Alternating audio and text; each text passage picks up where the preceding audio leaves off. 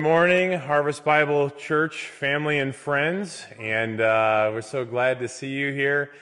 Man, uh, that was a great job, Nick, Becca, family. So thankful for all that you do to uh, allow us to worship together as a church family, and I'm thankful that uh, even though you are in Caledonia, I'm over here in Henrietta. I'm thankful that uh, we can worship together from wherever we're at. And uh, there's been so many different um, pictures, placards, whatever you want to call them, over Facebook uh, that basically is saying that you know the church has left the building. And that's right, because the church is not the building. Uh, other people have uh, put one out that says the church has been deployed, and it has because the church is out and about, and I'm so thankful for that. Can I just say I miss seeing all of you terribly. Uh, it's getting to be crazy. Uh, I just I look forward to seeing all of you so often, and man, we almost take that for granted that we just come to church facility every week and we gather together and we give hugs and we give high fives and fist bumps and elbow bumps and everything else. And uh, you know, I miss seeing all of you guys, and uh, I can't wait for the day. And some of you have seen the the meme that's going around on Facebook uh, with a comedian who just runs around the entire church giving everybody high fives. It's, it's going to be me the day we come back. So uh, uh, I'm looking forward to that. I'm looking forward to giving you all a hug and uh, seeing you all again and throwing your kids up in the air and to, to, to, to fist bump the ceiling. And uh, so it's, it's going to be a fun day when we can all gather again. But until then, we'll continue to meet through uh, social media, through Facebook Live and other things. And let me just encourage you right now uh, you have an invite button. Maybe you have some friends that want, may, may need to hear what we have to say today. And, and uh, so let me encourage you. Just invite them. Send them a text here real quick. And uh, hey, John, good to see you. It's my brother. And um, my cousin Amy's been watching lately. Good to see you on live as well, Amy. Uh, so, any rate, and all of you guys that are so faithful and here every week, thank you for your faithfulness and so forth. But uh, let me just say a couple things uh, by way of announcement. Um, Zoom seems to be the way to go for like smaller group meetings and so forth. And so we are going to be um, going going to use some Zoom stuff. Uh, so, so, let me just encourage all of you who have a computer, who have a smartphone, um, go ahead and when you have a free minute, download either the Zoom to your computer or Zoom app on your smartphone. And what we're going to be using that for is a little bit of interaction so that when next week Mike uh, does his Sunday school, uh, we're going to be able to stream it, but also have some interaction with each of the people that are in the classroom. So you, if you're a normal uh, person who likes to be uh, involved with uh, interaction in Sunday school, let me just encourage you to download the app. We'll send out an email link to everybody in the church and so forth. And those of you that want it, you can let me know and we'll send you a link. But, but just to make sure it works for some of you who've not are uh, not as familiar with it, we are going to do a test run Monday evening. Kind of wait till everyone gets home. Well, everyone is home, but for those of you that are essential and uh, you have some time to get to the computer, we're going to try to do that around 7 o'clock on Monday night. And, uh, you know, it's pretty simple process. Uh, once you download the app, once you download it to your computer, you do have to give Zoom permission uh, to use the microphone and to use the audio or the video and so forth. So it's pretty simple. So let me encourage you to get involved with that uh, if at all possible. And uh, I know that um, uh, uh, it should work pretty good for uh, most all of us. And so let me just encourage you to do that, and then we can have some interaction in Sunday school. this week, um, Hans Grindel has basically um, put together a devotional that he's going to share with the men uh, in our Bible study group. Uh, since we can't meet in person, Hans has put together a study there, and we're going to hopefully the following week be able to use uh, um, Zoom for our men's Bible study. That way, once again, we have some interaction there. So uh, it's a great way to have some fellowship and interaction. Uh, last night, we had a few of us online through a Zoom meeting, and we were able to just do a little bit of a test run and also um, be able to spend some time in prayer for today and for each other uh, as men. So we're going to be doing a lot of that over the next few weeks as we are uh, forced to stay inside and not gather as a as a fellowship. So uh, just yeah, lots going on, and I know a lot of people are are just going stir crazy. Hey Val, hey man, there's a lot of people on, so good to see all of you. So, anyway, Monday night, 7 o'clock, if you want to be a part of the test run, we'll get Jim and Patty to send a link out to everybody in the church family. And those of you that may not necessarily be on our email list, if you want to be involved, you can. Uh, just make sure I get your email or put it on the screen and we'll make sure you get it. So, at any rate, if you have your Bibles, turn to 2 Timothy chapter 3. 2 Timothy chapter 3 is where we're going to be today. And hopefully, y'all can hear me pretty good. A couple of you said you can't hear. Other people are saying they're hearing just fine. Uh, hopefully, uh, you're in the group that can hear just fine. And uh, we're in 2 Timothy chapter 3. And uh, before we get started, let me just have a word of prayer. And uh, um, I want to just take, take a moment to be praying for all of us and uh, for God's, God's word to, to ring true in our hearts and our lives. And um, it's amazing how the scripture lined up today with what's going on around us. And so let's just take a moment and pray. Lord Jesus, we just want to come before you right now and say thank you for all that you are. Lord, uh, we just we were able to sing with Nick and Becca, coming to the heart of worship. And it's not about us, it's all about you. And Lord, we're so thankful for that reminder through song. Uh, Lord, you said in your word that if I be lifted up, I will draw all men to myself. And Lord, we want to lift you up. We want to lift you high. Uh, Lord, that you would draw all men to yourself through your word, through who you are, through what you've done for us on the cross of Calvary. And I ask, God, that you would work in our hearts this day. Lord, we know that uh, as we pray each and every week, Lord, that some churches, church families have already begun to, to worship you, Lord. Uh, Lord, some of them were in the middle of the night, Lord. Last night uh, at 3 in the morning, I uh, just happened to turn Facebook on and see my friends in India, my brothers and sisters in India worshiping you, Lord. And Lord, so for many parts of the world, they've already opened the word, and I pray, Lord, that it would accomplish your intended purposes, Lord. And yet, for those who are yet to open the word today and those who are doing it right now, we ask, God, that your Holy Spirit would go before us, go with us, and come behind us, Lord, to accomplish your perfect will. Lord, we're so thankful that, Lord, as we say often, Lord, we don't have to live in fear. Lord, we want to be sensible and we want to be uh, wise in this day in which we're living and with these viruses and the illnesses, Lord, but we know that our life is in your hand. Lord, if it weren't for the virus, we, we could get in our car tomorrow and be killed in a, instantly in a car accident. But Lord, we know that every, every moment of our life, every breath that we take is only because of you. And so, Lord, we, we once again surrender ourselves to you. We put ourselves into your hands, Lord, to Use us as you see fit, Lord, to work in our lives as you see fit, Lord. I pray that you'd help us to learn from these circumstances in our lives, Lord, because they're really revealing who we are and how we handle adversity and how we go through struggle and trial, Lord. I just pray you teach us those things that you'd have for us to learn, that we ultimately may become more like you. So, Lord, work in our hearts, draw us closer to you. And Lord, I pray that Lord, all across the country, Lord, uh, those that are in service and underneath the, the, the, hearing of your word, I pray, God, that it would accomplish your intended purposes. So, Lord, bring encouragement where encouragement is needed. Bring conviction where conviction is needed. And Lord, we pray that your will would be accomplished in our lives. Pray your protection upon my entire church family, our friends, Lord, our Lord, all those who are, uh, Lord, many are working in harm's way, Lord. They're working in the hospitals, they're on the front lines. I pray, God, that you would just keep them safe Keep them healthy, Lord. And uh, Lord, I pray that you just be with those that have already contracted the virus, Lord, that they're struggling with it, Lord, that you just touch their bodies, touch their lives, and bring healing to them. And God, we'll just be careful to praise you for all that you see fit to accomplish. For it's in Jesus' name we do pray. Amen. Amen. So once again, 2 Timothy chapter 3, verses 1 through 5. And uh, let me just encourage you to follow along as I'm uh, reading from a Christian Standard Bible, 2 Timothy 3 1 through 5. It says, But know this, hard times will come in the last days. Uh, when I began to read this a couple weeks ago, and I thought, my goodness, how it just happens to line up with what things are going on. Uh, though there is not a direct uh, correlation to a coronavirus or the COVID 19 or whatever it may be, we see so many of the things that are happening, and yet they happened in that day as well. And, uh, but we can see what was taking place. It says, but know this, hard times will come in the last days.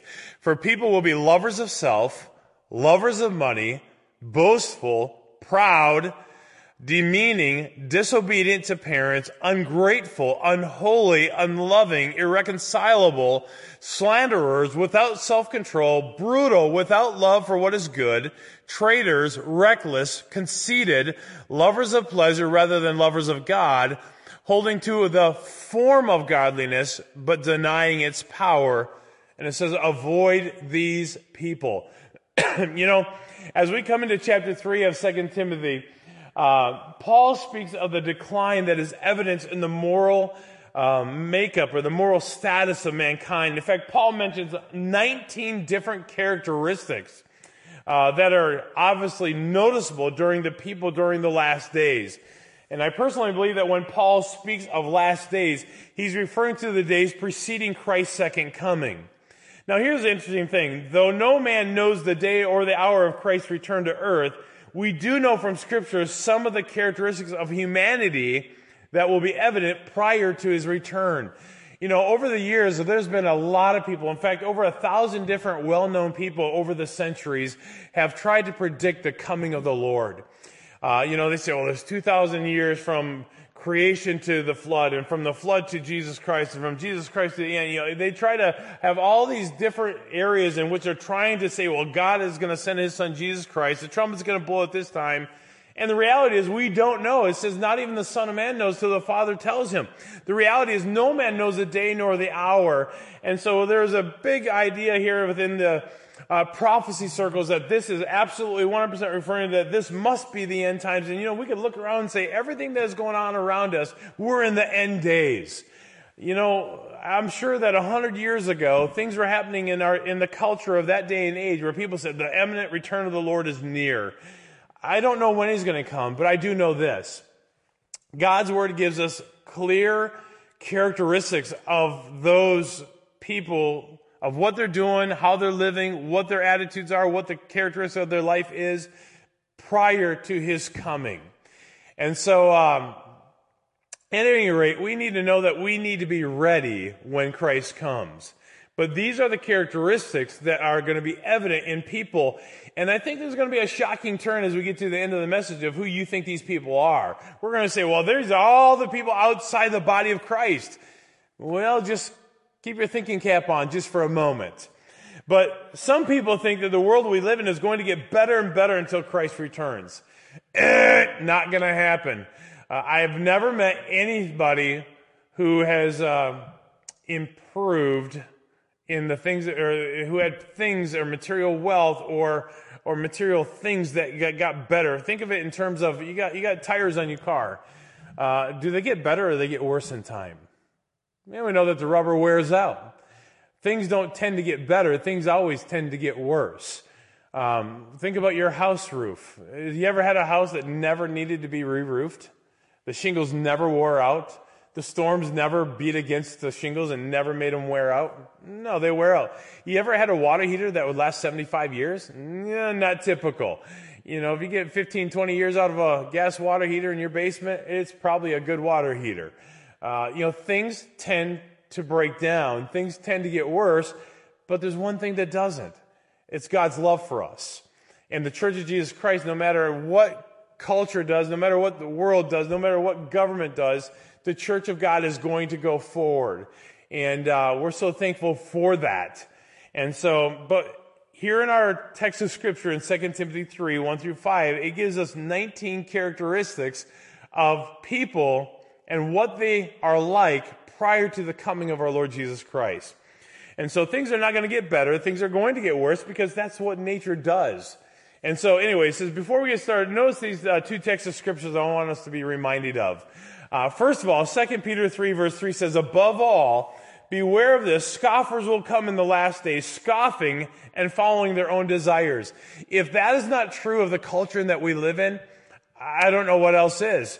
Uh, Jude, verse 18 says, They told you in the end times there will be scoffers living according to their own ungodly desires. If we look around the world around us, those outside of the body of Christ, even some of those within the body of Christ, we see that they are scoffers. And the idea of scoffing is the idea that I don't believe. I don't believe that what God's word says is so. I don't believe that what he says is true. Um, scoffing has the idea that I belittle and I make fun of and I say, I, I, push it down and say, well, that's not really the truth. That's not really the case. You know, I, I believe something different. But in these two texts of scripture in 2 Peter 3 3, it says, scoffers will come. We see that going on all around us. We see people who scoff at the Word of God. They scoff at the truth of Jesus Christ. And it says they follow their own desires. Well, that's part of the selfishness that's involved in our text. And Jude 18, it says they follow their own ungodly desires. So, depending on what text of scripture you're reading from, the first phrase is an attention getter. Uh, it says, notice it. Notice what it says, but know this. Or some of your texts may say, realize this. In fact, the NIV says, but mark this. In other words, take close attention of this. Pay attention to this. Paul is telling Timothy to take heed, to know the characteristics. And if it was important for Paul to tell Timothy to what, to notice what to look for, uh, and what would be evident prior to the coming of the Lord, if he were to come in that day or come in our day, shouldn't we take notice as well? And so we should be paying attention. We should be watching and being aware of and taking notice of and marking what will be evident so that we can be prepared in the coming of days of our Lord Jesus Christ. So, as we see in our text here in 2 Timothy 3, right away in verse 1 it says, But know this, hard times will come in the last days. Hard times, that means difficult times. There, there are going to be times that are going to be perilous. There are going to be times that are not easy. And our first inclination is to say, well, that's the day we're living in. Things are really, really hard. I mean, when you can't go to the store and get toilet paper, when you can't go get paper towels, and when you can't go to the store and get canned goods, and when you, you know, and you can't get rice, and well, these are really perilous times.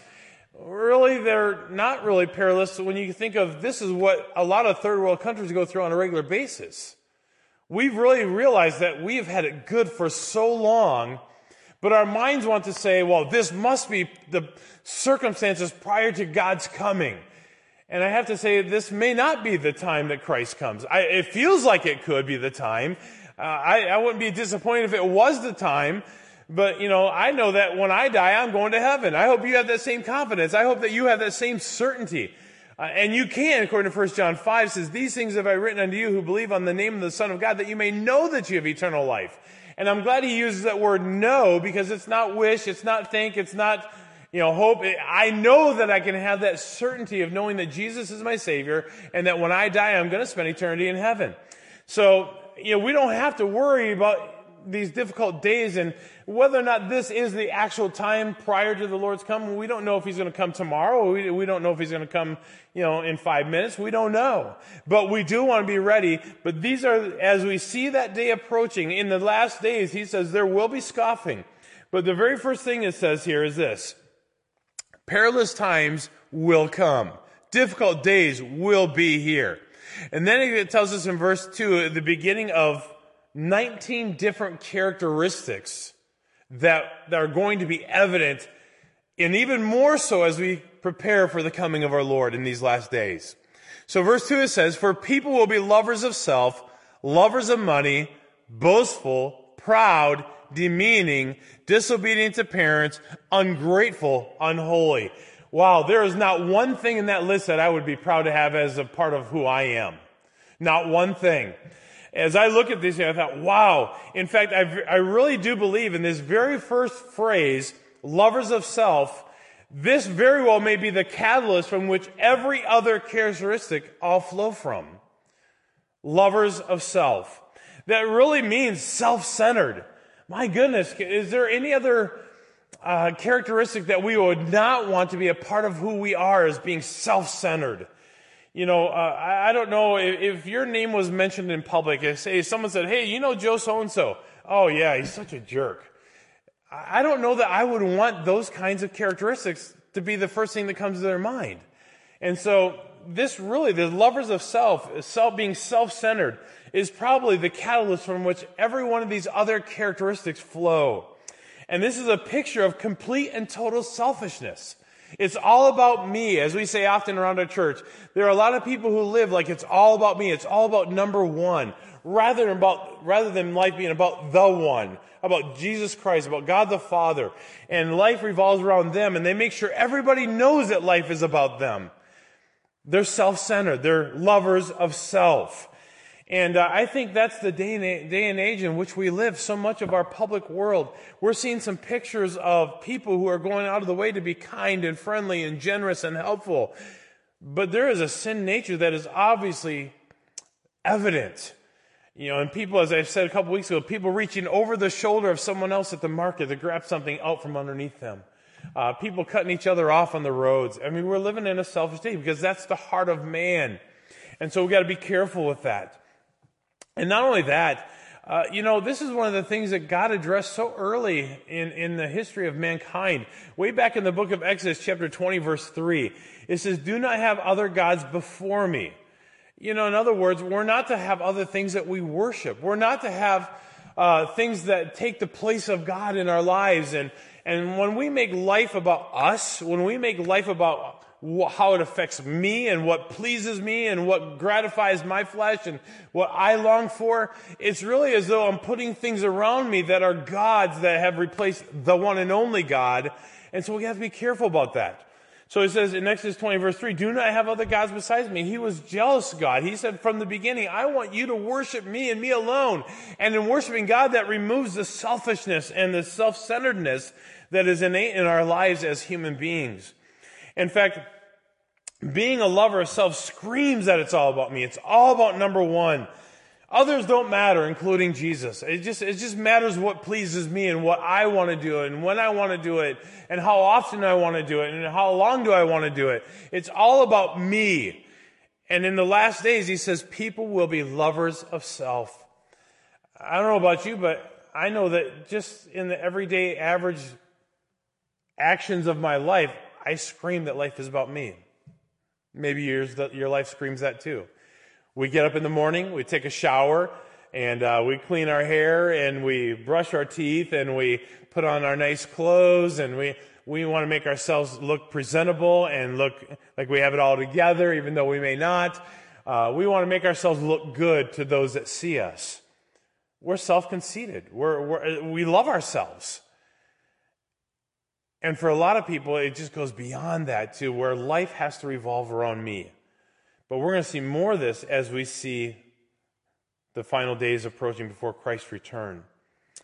In Mark chapter 12, verse 30, verse 31, it says, Love the Lord your God with all your heart, with all your soul, with all your mind, and with all your strength, and love your neighbor as yourself. The idea here is that we need to love God supremely. In fact, the one thing that stands out differently in the Gospels, in the Gospel of Mark versus the other Gospels on the same you know, verses, is that here he says, with all your strength. Love the Lord your God with all your heart, with all your mind, with all your soul. But he also says, all your strength. That means with all that is within us, we should make an effort to, to put our strength and our heart and our mind behind loving God and uh, to serve Him and to worship Him and grow in Him, to spend time in prayer and, and reading His Word. And in chapter, Romans chapter 12, verse 3 it says, For by the grace given me, I say to every one of you, do not think of yourself more highly than you ought. So, really, when we start looking at Scripture, God is very clear about this idea that we're not to be lovers of self. And when it creeps into the church, all the more uh, trouble it can cause because it can cause division and discord and disunity and that shouldn't be in the, in, in the church of Jesus Christ. So we got to put self down. In fact, John the Baptist said this way He must increase and I must decrease. And so life is not about us. And if we're not careful, if we become lovers of self, every one of these other characteristics, these other 18 characteristics, will creep into our life before we know it. And we'll be that picture of those people that Jesus Christ says, uh, this is not good. So let's be careful about that. So not only lovers of self, we see also in verse 2 it says lovers of money. In other words, it's the idea that they're money hungry, they're covetous. It's like no amount of money will satisfy. It's like they got to get more, they got to have more. It, it's just like, you know, someone asked, um, uh, how much money uh, is enough? And someone just said, well, just a little bit more. Just a little bit more. Just a little bit more. How much is enough? How many million does it take to satisfy someone? How many billion, how many billions of dollars does it take to satisfy an individual or a family? Um, so often we see in our culture, we have more millionaires today in the history of mankind than we've ever had before in any other time. Uh, and yet, we have seen over and over again that money does not cure the itch of whatever it is that they're longing for. And so we have to be careful that money is not what drives us. Uh, God's word makes it clear. It says in Proverbs 28 verse 22, a greedy one is in hurry for wealth. He doesn't know that poverty will come to him. Uh, there was a show on TLC for a while back that says how the lottery changed my life it's amazing how often that someone, man, they, they wish for it and they hope and they, they just, they, they even pray that somehow, some way that they would get this windfall, this, this lottery that, you know, many unsaved people and even some saved people, they invest in, not, it's not an investment. They, they give into buying lottery tickets and they're just hoping against hope that, may, that, that somehow, some way they're going to get the money. That, that it's going to, their number is going to be picked. Their number is going to be chosen. And for some people, they get it but the expectation of what they thought would change their life, it did change their life, but not how they thought it would. You know, pretty soon all the cars that they had had to be sold off one by one to pay the property taxes of the, the big houses that they got. Well, then they go from three houses to two houses because they can't keep up the taxes. Then they go from two houses to one house, and pretty soon they're downsizing and they justify it. Watch the show. The lottery will change your life, but not for the good, oftentimes. So a greedy one is in hurry for wealth, but he doesn't know that poverty will come. And in 1 Timothy chapter 6, verse 10, it says, For the love of money is the root of all kinds of evil. Um, some people eager for money have wandered from faith and pierced themselves with many griefs. There are people who want money so badly. They want, they'll do anything for it, and they think that when they get it, it's going to be so much better. But it says, eager for money have wandered from the faith. I know people who have gotten wealth and have walked away from faith in God. It's easier to pay for whatever it is that I want than to trust God to do it in His timing, people say. And so the reality is they want what they want now rather than in God's timing. And it may not even be a timing issue. It may be that God is saying no. But one way or the other, you're convinced and you're steadfastly trying to get what God doesn't want you to have. But in the last days, you're going to see more lovers of money, people who are money hungry, people who are covetous. Yet another characteristic that we are seeing more and more of in the world that we live in is that of grief.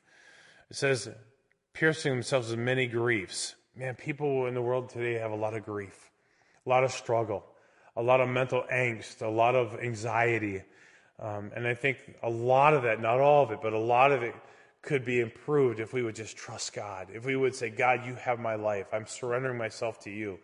Uh, there are people who won't leave the house right now because of coronavirus. I mean, they won't even step outside the door. Uh, family members who are wearing masks in the same house, on opposite sides of the house. That's just living in fear and allowing this thing to take over your life. You know, as I said over and over, let's live with wisdom. Let's live with sound judgment. But let's not live in fear. That's not what God has for us. We're trusting Him. Our life is in His hands. As I said, we could get the coronavirus and die, or, or if it weren't the coronavirus, we could get in our car and get in a car accident and die tomorrow. The reality is, our life is in His hands. We need to trust Him. So, let's go on here in verse 2. It says, For people will be lovers of self, lovers of money, and then it gives us several more things boastful, proud, demeaning, disobedient to parents, ungrateful, unholy. The word proud here literally has the idea of being arrogant.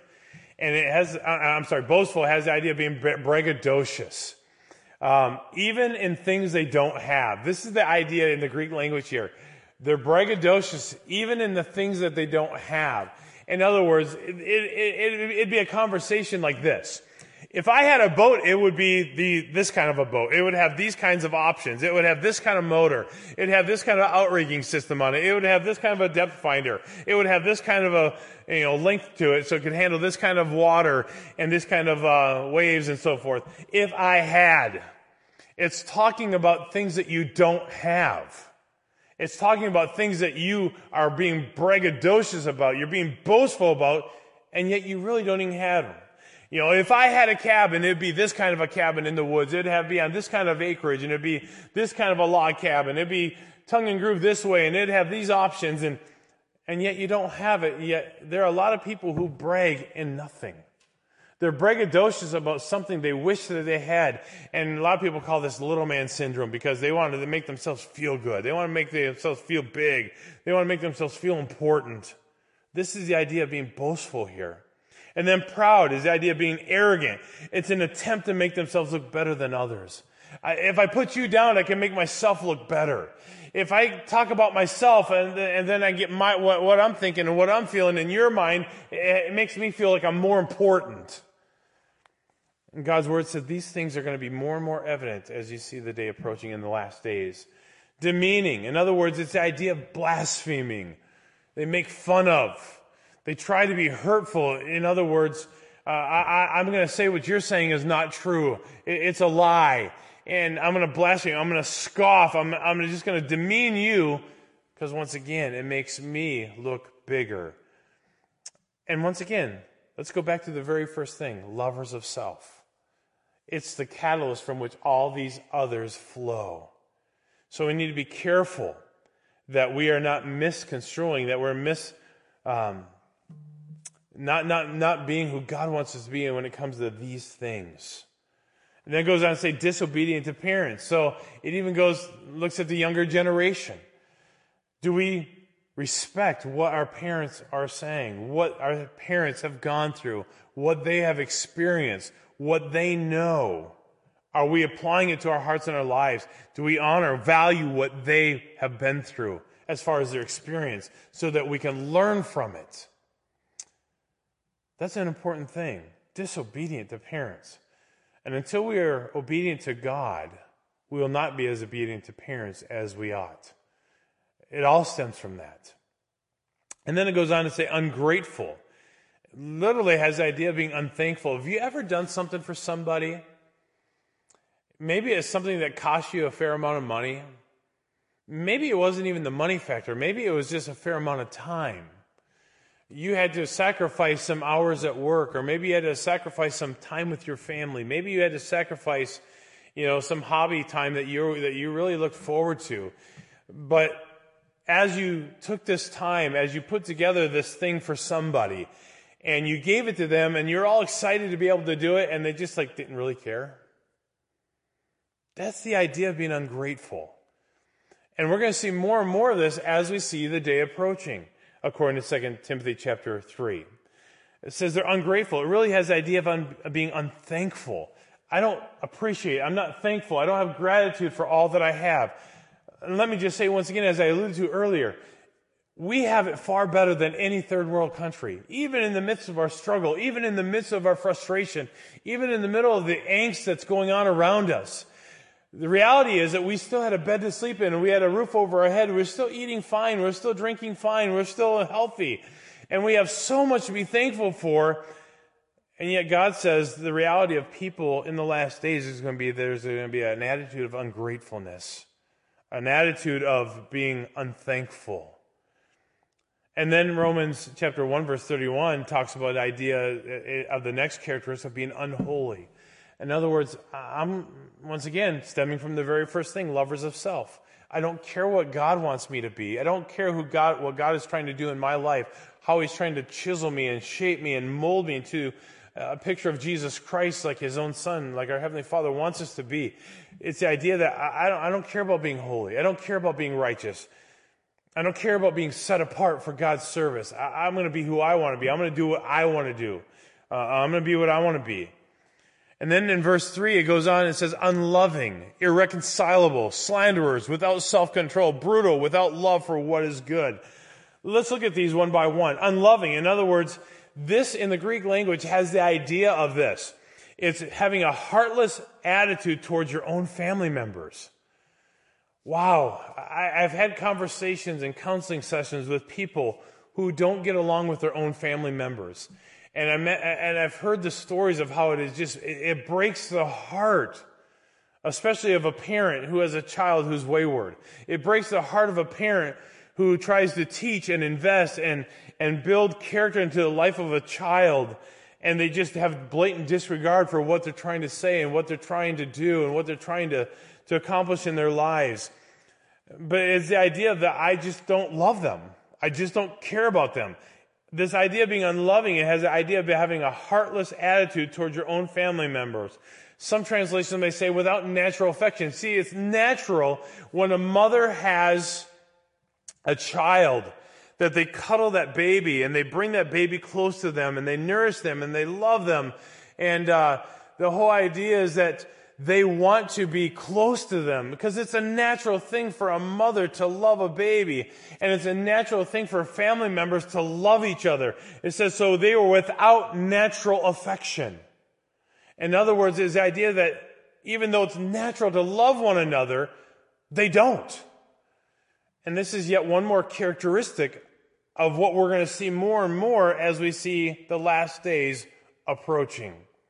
So then it says, irreconcilable. This has the idea of being a truce breaker. We've made a commitment, we've made a bond, we've made a pact with one another, but oh well, I don't feel like honoring it. I don't feel like being committed to it. So no more. It's done. It's over. It's the idea that it's reconcilable. I, I, have I've determined that I don't want to be a part of this commitment anymore, so I'm done with it. No big deal, no worries. You're a truce breaker. More and more. It says slanderer. The, idea behind the slanderer is that they are false accusers. Wow, if we don't see this in the day and age in which we live, I don't know if, when we've ever seen it. Uh, there are people on the news uh, uh, nightly and in the radio daily um, it's the idea that uh, there are so many people who just don't want to follow what they know is true. They'd rather paint a picture of what they want you to believe rather than the truth that we know and understand. And so we have to be careful there that we don't uh, misrepresent the truth um,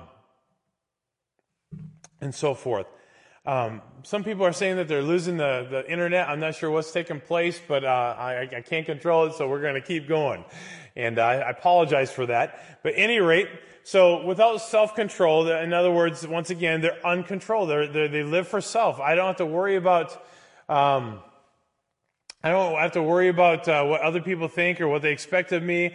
Uh, I, am just going to live for myself. I I, am going to live for whatever it is that pleases me. I, am going to live for whatever it is that brings me joy, whatever, uh, um, uh, whatever brings me happiness in, in the here and the now.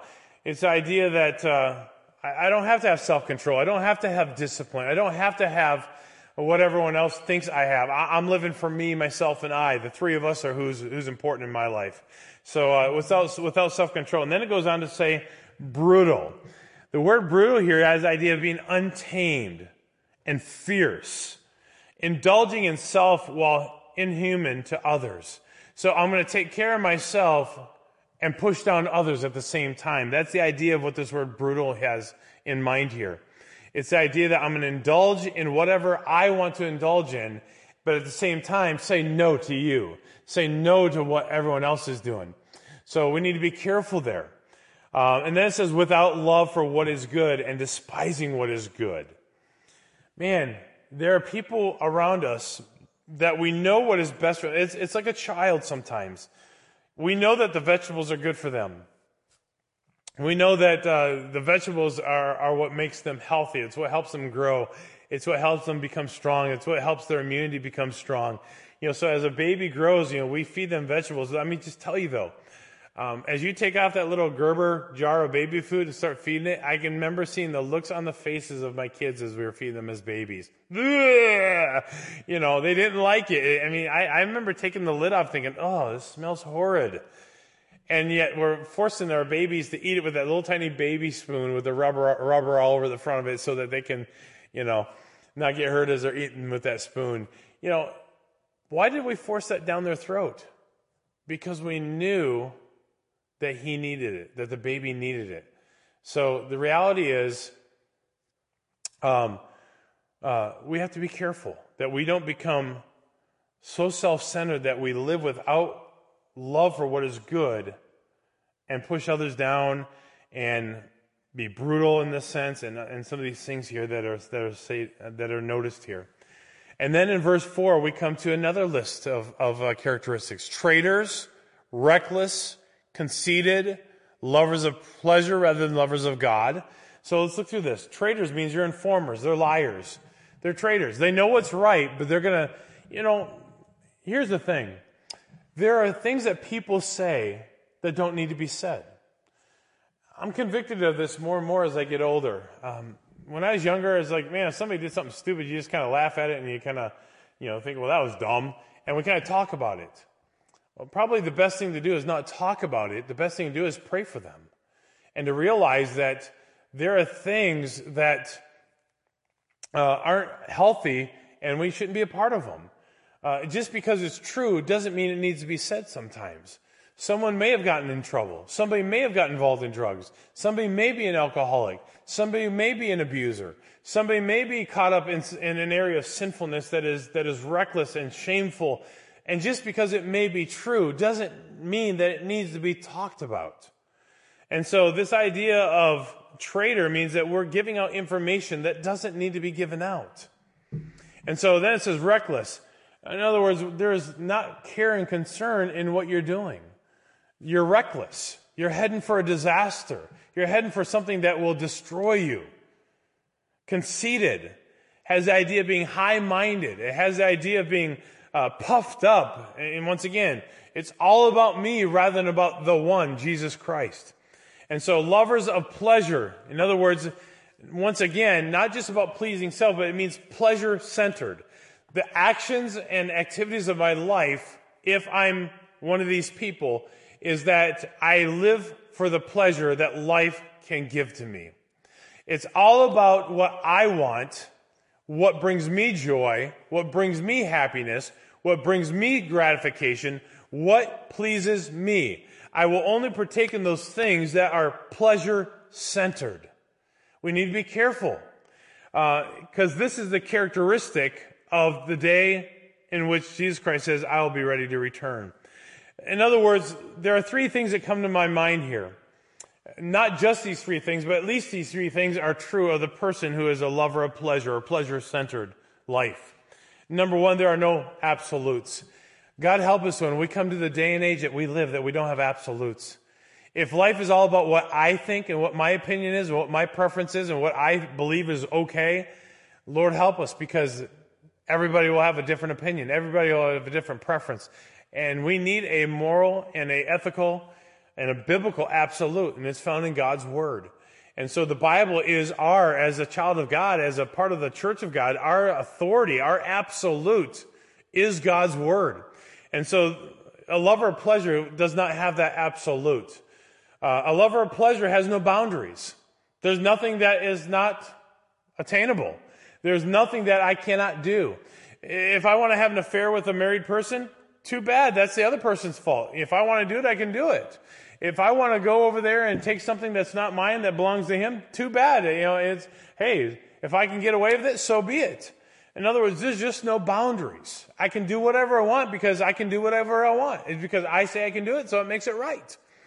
But that's an area that we need to be careful of once again because that's a characteristic of those people who are living in the last times. And then number three, no inhibitions. I'm not afraid of anything.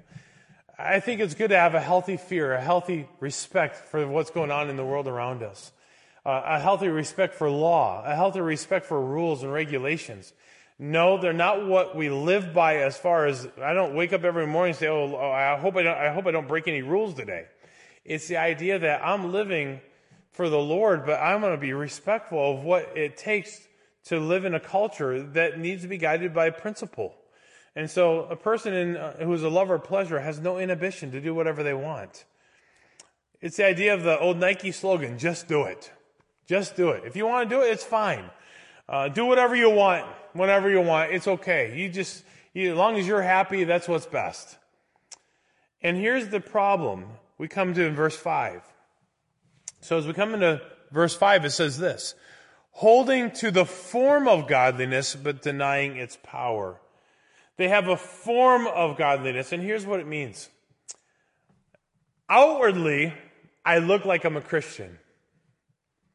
I mean, I come to church, I look nice, my clothes are clean, I got my Bible in hand, uh, I'm gonna talk the talk, I'm gonna walk the walk, I'm gonna look like I'm all good while I'm at church with other church people.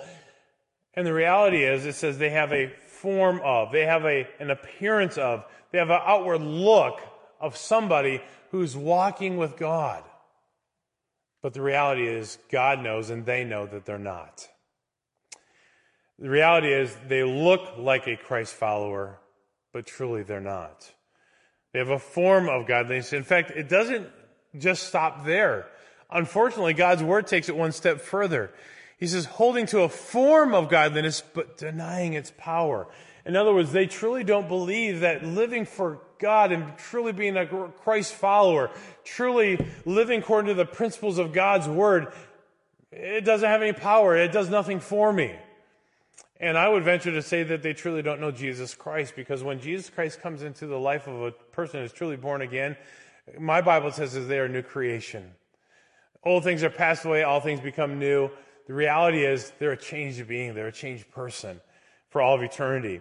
Uh, they're no longer living for all these things that are true of their life. Uh, they're no longer lovers of self, as it, way back in verse 2. But here's the hard part. Here's the hard part. As I studied this passage this week, this is where I really struggled with this passage. I've had conversations this week that really challenged my thinking on this. Uh, just this week, I had two conversations that were really hard, that were really frustrating, that caused me angst. Verse 5, the end of verse 5 says this Avoid these people, avoid them. How do you live in a world full of people who are unsaved, unchurched, who do not have a true faith in Jesus Christ, whose characteristic is truly they are lovers of self. And why would we expect anything different from a world that doesn't know Jesus Christ? Who are lovers of money? That's what they live for. That's what they, that's what motivates them. That's what that's why they put their shoes on every morning and go to work. We live in a world full of people who are boastful, who are proud, who are demeaning, who are disobedient to parents, who are ungrateful, who are unholy, who are unloving, who are irreconcilable, who are slanderers, who are without self-control, who are brutal, without love for what is good, who are traitors, who are reckless, who are conceited, who are lovers of pleasure. How do we live in that world when God's word very clearly says avoid them? That's a hard thing to know, the balance of. In my flesh, right here and now, I want to say there's a black and white line. If I cross it, I'm okay. And if not, well, then I'm just living in sin because I've avoided what God's word says. And I think this is where we have to balance scripture with scripture. And I think this is where I said that in the end, there's going to be a little bit of a twist here. And I'm going to come back to answer this question in just, for, in just a moment. And um, so something fearful enters my mind at this point. Just who is Paul talking to? And to whom is Paul referring to in this passage? He's really talking to Timothy directly, but really he's talking and referring to the church of Jesus Christ. All along, as we've been going through 1 Timothy and as we we're going through 2 Timothy, Paul is talking to Timothy regarding the church of Jesus Christ. Could it be that even though we know that Christ is going to come one day, even though we know that his second coming could be very imminent, could be at any moment. Could it be that all these things that he's referring to is really referring to those who are in the body of Christ right now? I have to wonder if that's really the case because I think it is. Because all along he's been talking to the church or about the church. And so these things ought not to be a part of the church of Jesus Christ, right? We should not have these characteristics in the body of Christ, but we're going to see more and more as we see the coming of Christ appearing, uh, his appearing coming, drawing nigh or drawing closer to us. We're going to see these characteristics come into the body of Christ. And we need to guard against it with all that we have, with all that we can do. That we need to be true to the Word of God, that we need to be passionate about following Jesus Christ. And we need to make sure these things don't enter the body of Christ. Paul was talking to Timothy he was giving the characteristics of things that would be evident as we see the day of Christ approaching. Once again, do I know the day or the hour? No. Do I know the time frame of when Jesus Christ is going to come? No. But I know that these characteristics will be more and more evident as we see Christ appearing draw nigh. And so, in the church, we have to be careful about our thinking that this could not be part of us. I would challenge you, I would submit to you today that there are churches all over America that are giving into being worldly.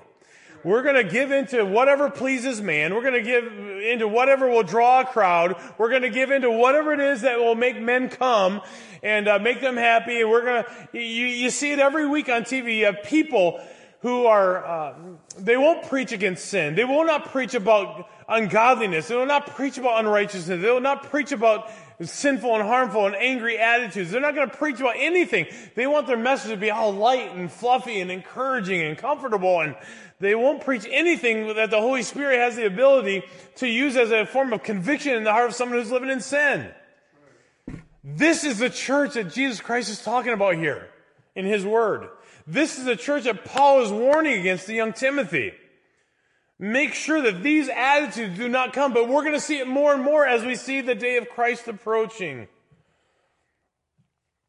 Notice that every one of these characteristics mentioned above have been around since the beginning of time. These are nothing new. But I think we're seeing a more abundance of them in the church. We'll see more and more as we see the day approaching. 1 Corinthians chapter 15 verse 33 says, Do not be misled. Bad company corrupts good character. We do need to be careful. Let's come back to this just for a moment.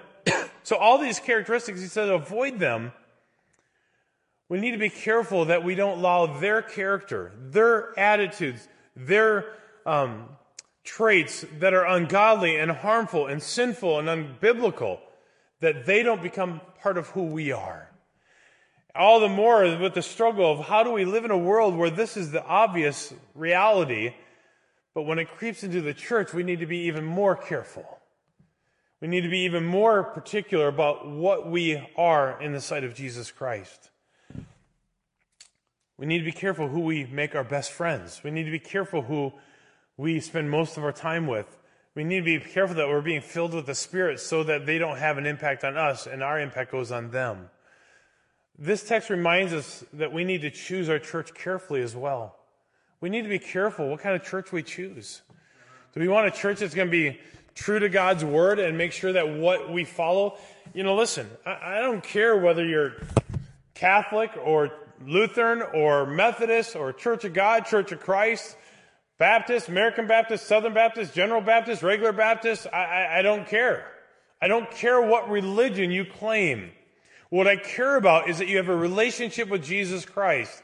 And as, as one who has a relationship with Jesus Christ, being a Christ follower, I need to be in a body of believers who are like-minded, who are going to base what they believe and practice on the principles of God's Word, and that's what matters.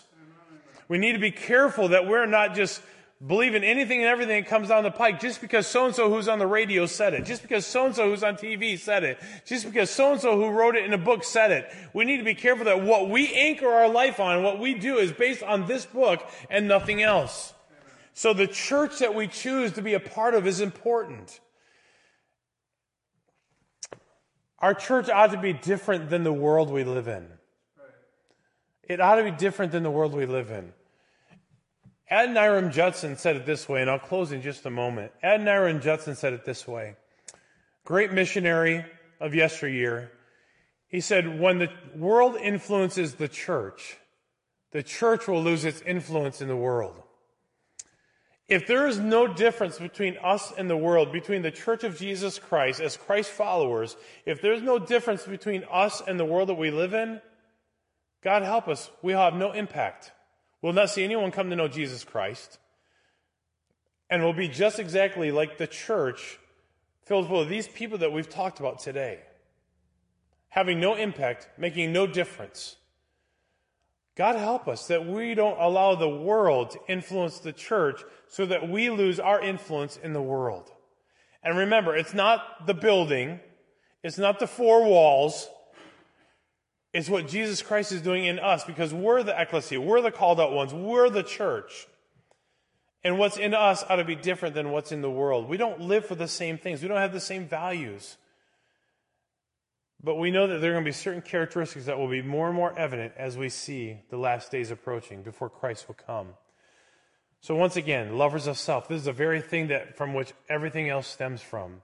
Lovers of self, self-centered, lovers of money, boastful, proud, uh, demeaning, disobedient to parents, uh, ungrateful, unholy, unloving, irreconcilable, slanderers, without self control, brutal, without love for what is good, traitors, reckless, conceited, lovers of pleasure, having a form of godliness, but denying, denying the power thereof. God help us that these things will not be part of our church, but we will see more and more of this as we see the day of Jesus Christ approaching. I don't know when that day is, friend. I don't know when that day is going to come, but I know that I want to be ready. I know that I want to be prepared when Jesus Christ, you know, comes for his children. When, this, when, the, when, the, when the trumpet blows, I want to say, thank God we're going home. I want to be ready, and I hope that you do too. And can I just say, if you're watching, I don't know how many of you are online. I don't know how many of you are part of a, a faithful body of Christ. I, I just want to say that I don't, I don't care where you go to church.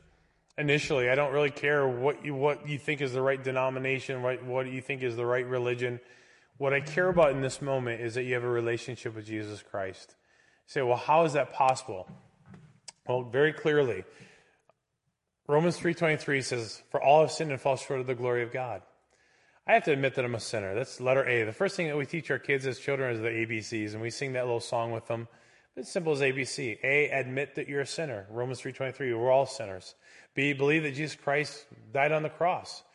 John 3.16 says, For God so loved the world that he gave his only son, that whosoever believed in him would not perish but have everlasting life. It's the reality of just saying, I want to believe in Jesus Christ. I want to trust him. I believe that Jesus Christ is, he, is who he says he is. He did what he said he did. I believe, I put my faith and trust in his finished work on the cross of Jesus Christ. And then letter C, confess and call. Romans 10, 9 and 10 says, For with the heart one believes, but with mouth confession is made. So I, I want to confess that Jesus Christ is who he says he is. He did what he said he did. And I want to believe with all my heart that he's real. He's changed my life. He's, he's made my life something different than what it would have been apart from him. He's changed everything for me. He's made me a new creation in Christ Jesus. So I'm going to confess Jesus Christ. And verse 13 says, For whosoever shall call upon the name of the Lord shall be saved. I don't know about you, but it's a simple prayer. My prayer can't save you. Your parents' prayer can't save you. Your parents' faith can't save you. It's your own faith and trust in Jesus Christ that will make you a follower of Jesus Christ and have a relationship with Him. It's a simple prayer, and I'd love to lead you in that prayer. If you don't know Jesus Christ, I would love to lead you in that prayer. My prayer can't save you, my faith can't save you. But if you truly want to know Jesus Christ, it's a simple prayer, and this is where it starts. If you want to make that commitment today, you can pray along with me. Re- you can repeat after me. I'll just lead you in that prayer, but it's your faith, your trust, your actions that are what will make you eh, have a relationship with Jesus Christ. It's a simple prayer like this. If you don't know Jesus Christ, say it with me. Dear Jesus, I admit that I'm a sinner. I believe that you died on the cross. You shed your blood that I might have forgiveness of sin. I ask you to forgive me of my sin. And today, I put my faith and trust in you. I call on you to be my Savior, to be my Lord, and help me to live for you and do what is pleasing in your sight. In Jesus' name I pray. Amen. Maybe you're here today and that's the first time you ever prayed that prayer. If you put your faith and trust in Jesus Christ, you're now a child of God. Heaven is your home. Jesus is your Savior. You have a relationship with Him. Can I just encourage you to begin to read God's Word, to pray, spend some time with Him in, in the Word, and to grow in your relationship with Jesus Christ? Listen, the greatest factor in any relationship, whether it's between me and my wife, me and my kids, you and your employer, the greatest factor in any relationship is communication. This is how God speaks to us. This is how we speak to God. So if we work on that relationship, we can grow and become more like Him and be pleasing to Him. So let me just take a moment. Maybe uh, this morning you prayed that prayer. Send me a message. Send me a direct message and say, hey, I prayed that prayer today, and I know I'm excited about this new new direction in my life, and I'll simply just pray for you that, that God continue to grow and you know grow stronger and uh, in your in your life, and that you begin to just trust Him with everything you got. I'd love nothing more than to, to, to take that time and pray for you, if that's the story in your life. Let's take a moment and pray. Lord Jesus, thank you for this day. Thank you for your goodness to us. Thank you for working in our hearts and our lives. Thank you for your word. I pray, God, that these things, whether or not your imminent return is here or not, I pray, God, that these things, these characteristics, these circumstances will not creep into our lives. But Lord, that we would have influence in the world around us because we are living differently, because we have a relationship with Jesus Christ. God, work in our hearts to draw us closer to you. We pray in Jesus' name. Amen. Let me just encourage you. Thank you, Nick and Becca, for, for leading us in worship today. That's so exciting. And uh, to have that opportunity to sing along with you in our respective homes and places of. Uh, you know, it's just awesome to be able to come on, come together online. Thank you for doing that, Nick and Beck. I appreciate it. And your kids, they're awesome. Yeah, Beck, they scream a little bit. Big deal. That's part of the fun. It's all good. And thank you for being open to doing that for us. And uh, so we have the worship in the music, worship in the Word through God's Word. We are able to, you know, just look at God's Word as it expounded through 2 Timothy 3 here. And we'll be hitting the next passage beginning of verse 6 next week. Actually, probably two weeks because we're going a little bit different next week. Um, and now we have opportunity to give through uh, worship through our giving as well, and you can always do that through our face, not our Facebook, but our uh, uh, website, and encourage you to do that and uh, be faithful in that area as well. And I know God will bless. He'll continue to work in our lives, and God is faithful, and I'm just so thankful that He is faithful, and so continue to be faithful to Him as well. So thank you for joining with us today. Have any questions, any comments? message me, and uh, we'll continue to grow together as we continue to study God's Word. Amen? Have a great day.